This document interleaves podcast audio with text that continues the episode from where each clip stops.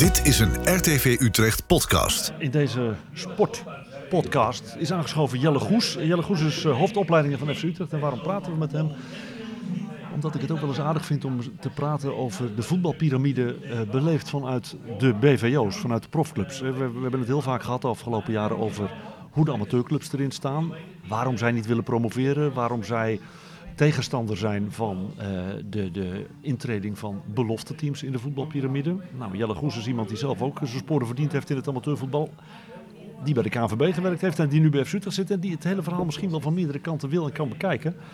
Uh, Jelle, ik denk dat dat de vraag waarom het goed is voor BVO's, die hoeft eigenlijk niet meer beantwoord te worden. Hè? Die is beantwoord in de afgelopen jaren.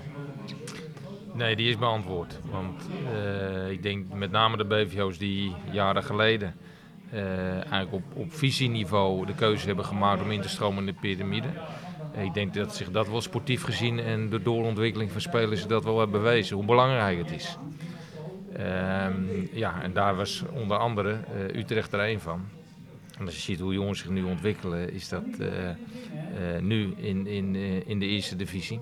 Ja, dan is dat alleen een, een enorme plus. Een min is dat die piramide nog steeds dicht is. Die is nu nog dicht. Uh, we hebben begrepen, is nog geen, geen besluit over genomen. Uh, maar dat die over een paar jaar natuurlijk wel weer open gaat. Uh, maar daar zijn ze nu druk mee bezig. en er zijn natuurlijk ook wel weer wat wijzigingen. als het gaat over de in- of uitstroom van belofte teams. van BVO's ja, in, in, de, in, in die voetbalpyramide. Ja, maar, maar toch, hè, jij bent sportman, ik ben sportliefhebber. Uh, je zou zeggen, de meest logische manier is zoals het in alle onze omringende landen gaat. Uh, we hebben een eerste divisie uh, die nu een sponsornaam heeft en volgend jaar misschien weer een andere sponsornaam. Laten we hem voor het gemak eerste divisie noemen. En we hebben een tweede divisie, maar die kampioen van de tweede divisie, die is kampioen, die krijgt een schaal, maar die promoveert niet. Want amateurclubs willen niet naar de eerste divisie. Vanuit mijn beleving, ik volg de amateurclubs van dichtbij, kan ik me dat wel voorstellen. Hoe sta jij erin? Dat is precies zoals jij zegt, Bert. Van, uh, ik snap het vanuit de beleving van amateurclubs. Uh, snap ik hem. Als dan gaat vanuit dat ze graag in de regio willen blijven spelen. Uh, en voor de, voor de vaste supporters, die snap ik. Um, en er zijn er nog wel een aantal zaken die, die hun in het verleden hebben aangetoond van nou ja, waarom ze niet, als het gaat om een aantal licenties, contractspelers, dus die snap ik wel. Maar vanuit sportief oogpunt. En eigenlijk ook wel ambitie of zeg maar topsport, um, snap ik het aan de ene kant ook weer niet. Want volgens mij als je de spelers zou vragen, en volgens mij gaat het daar ook om, het gaat natuurlijk ook om de sporters, maar als je de spelers zou vragen of hun elke dag willen strijden om op het, in ieder geval te presteren en op het hoogste niveau te willen spelen en zich doorontwikkelen, dan denk ik dat dat geen vraag is. Ik denk dat de spelers altijd op het hoogste niveau willen spelen uh, met de hoogste weerstand. Maar kan je je ook voorstellen dat clubs geschrokken zijn van het Achilles-experiment? Um, dat kan ik me voorstellen. En ik denk ook um, als je kijkt. Uh, Kijk, laten we vooropstellen, laten we even terugpakken. Dat uiteindelijk dat we de, um, destijds vanuit de KNVB uh, beoogd hebben om... Toen, je zegt we, want toen dat gebeurde zat jij nog bij de KNVB. Toen zat ik bij de ja, KNVB. Dus je mag we zeggen in dit nee, geval. We, ja. ja. Uh, toen besloten hebben um, om zeg maar, de piramide open te stellen. Omdat we veel meer naar topsport en ontwikkeling willen. Daar, daar sta ik nog steeds achter vanuit de sportieve punten. Maar dat we destijds dat de licenties uh, de eisen die we toen gesteld hebben aan de clubs. Uh, met name voor de amateurclubs. Nou, daar hebben we misschien, uh, zijn we daar iets, iets als KNVB zijnde destijds iets te star in geweest. Maar uiteindelijk zat er wel een sportief doel achter.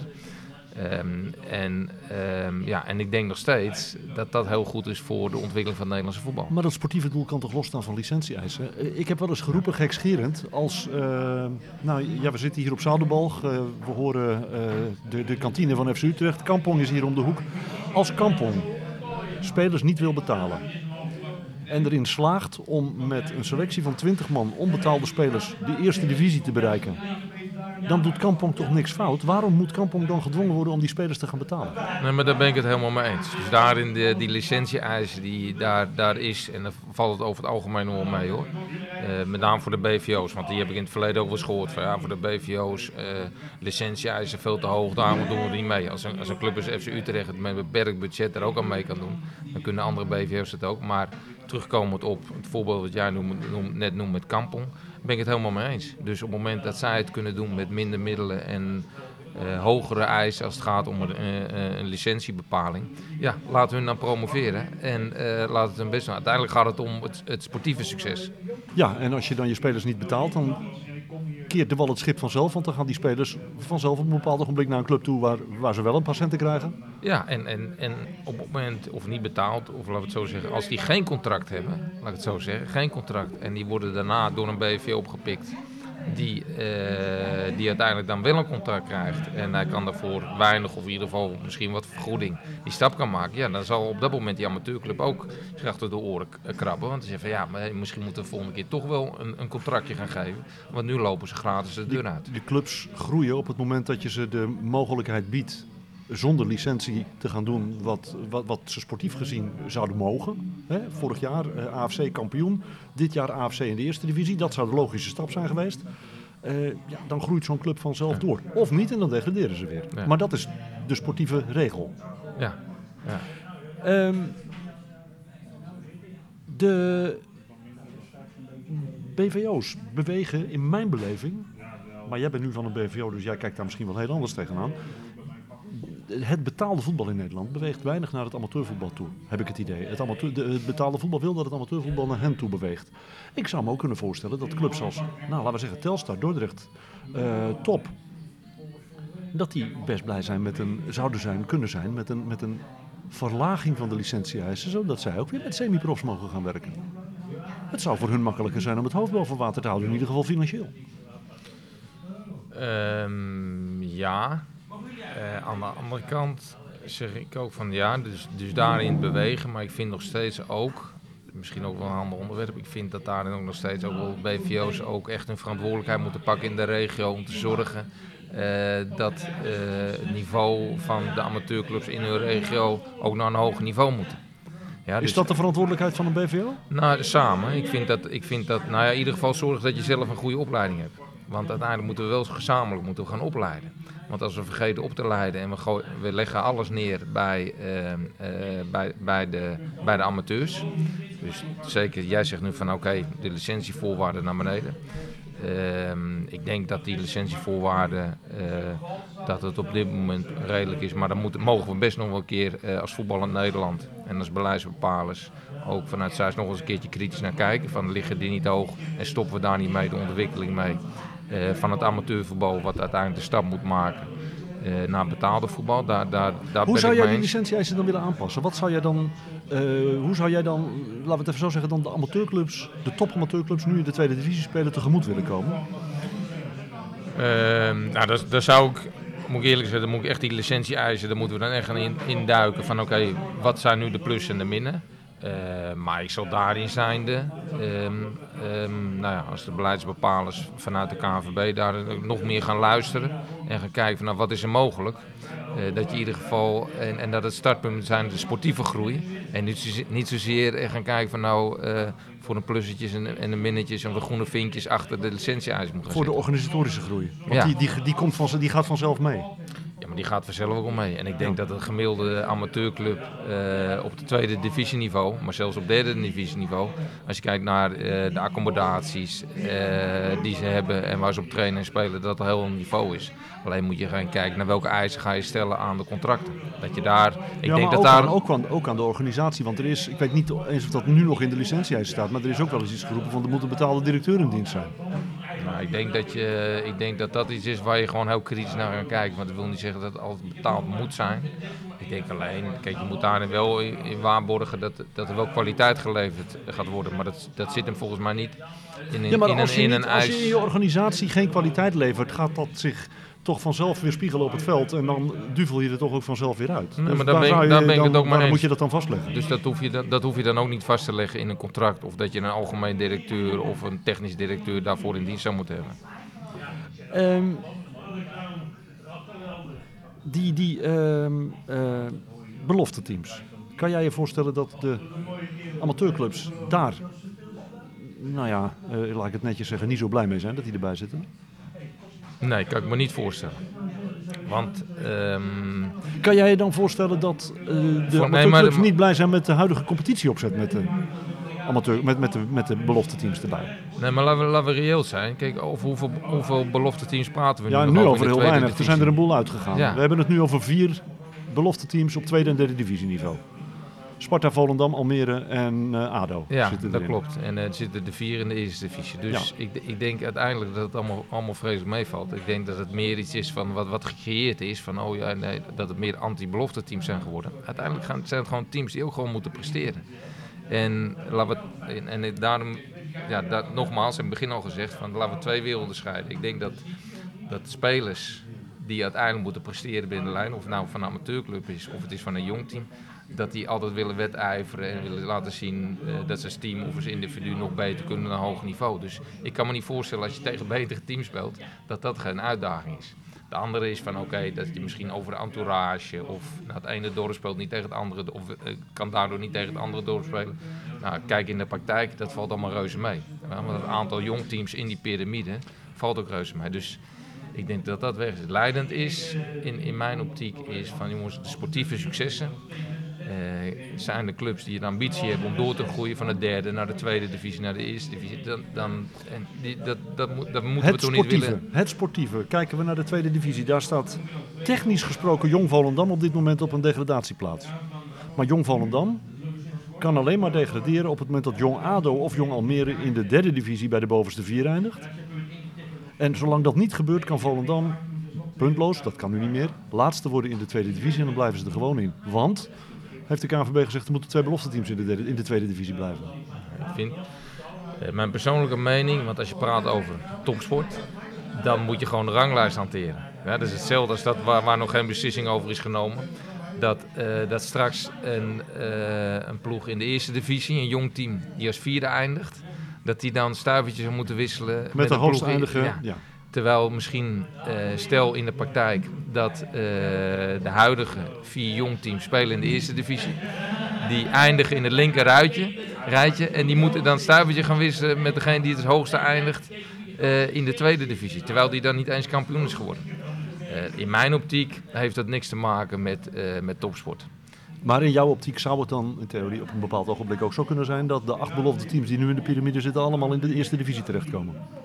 Met als risico, heel, heel, heel ver doorgedacht, dat de nummer 9 van de eerste divisie promoveert naar de eredivisie, omdat de nummers 1 tot en met 8 allemaal belofte teams zijn. Nee, ik- ja, in de praktijk zou het kunnen. Kijk, Dat zal niet gebeuren, hè? Nee, Maar het zal niet gebeuren. Kijk, dat er een limiet aangesteld zou worden, dus dan zeg ik oké. Maar dan, dan zou ik zeggen, als je dan echt vanuit, als je dat wil, eh, een limiet op gaan zetten, wat ik, wat ik aan de ene kant misschien ook wel begrijp, eh, maar dat is meer dan de emotie en de entourage, et cetera. Niet vanuit sportief oogpunt, want als een, als een ploeg en spelers zich ontwikkelen, moet je dat kunnen belonen.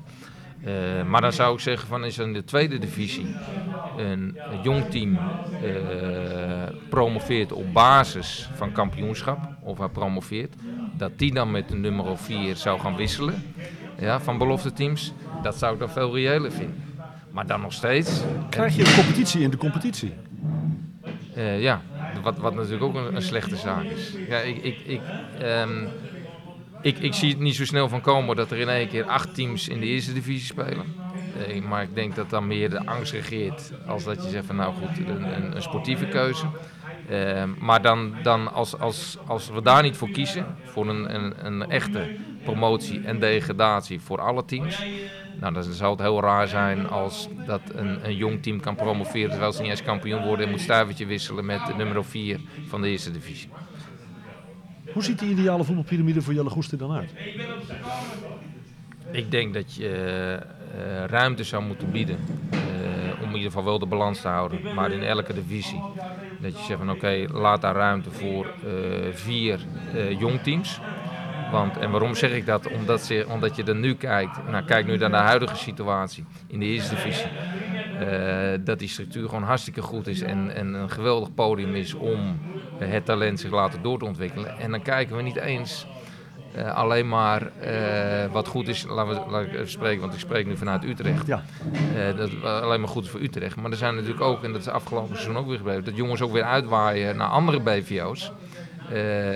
En, maar omdat ze zich bewezen hebben bij Jong FC Utrecht in de eerste divisie. noemen Silas bij RKC.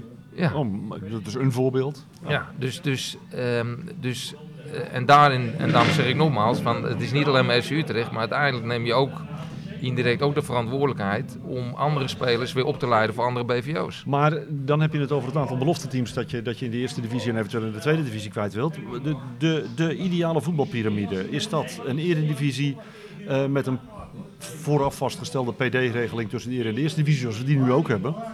En tussen de tweede en de eerste divisie precies hetzelfde. Eh, met ook wel meer dan één promovendus. Ja. Want de doorstroming moet zo groot mogelijk zijn. Nou, niet zo groot, maar, maar wel reëel. Ik vind wel dat er uiteindelijk een bepaalde prestaties of ambities van bepaalde clubs eh, moeten, moeten daar wel in beloond worden. Ja, daarvoor is het topsport.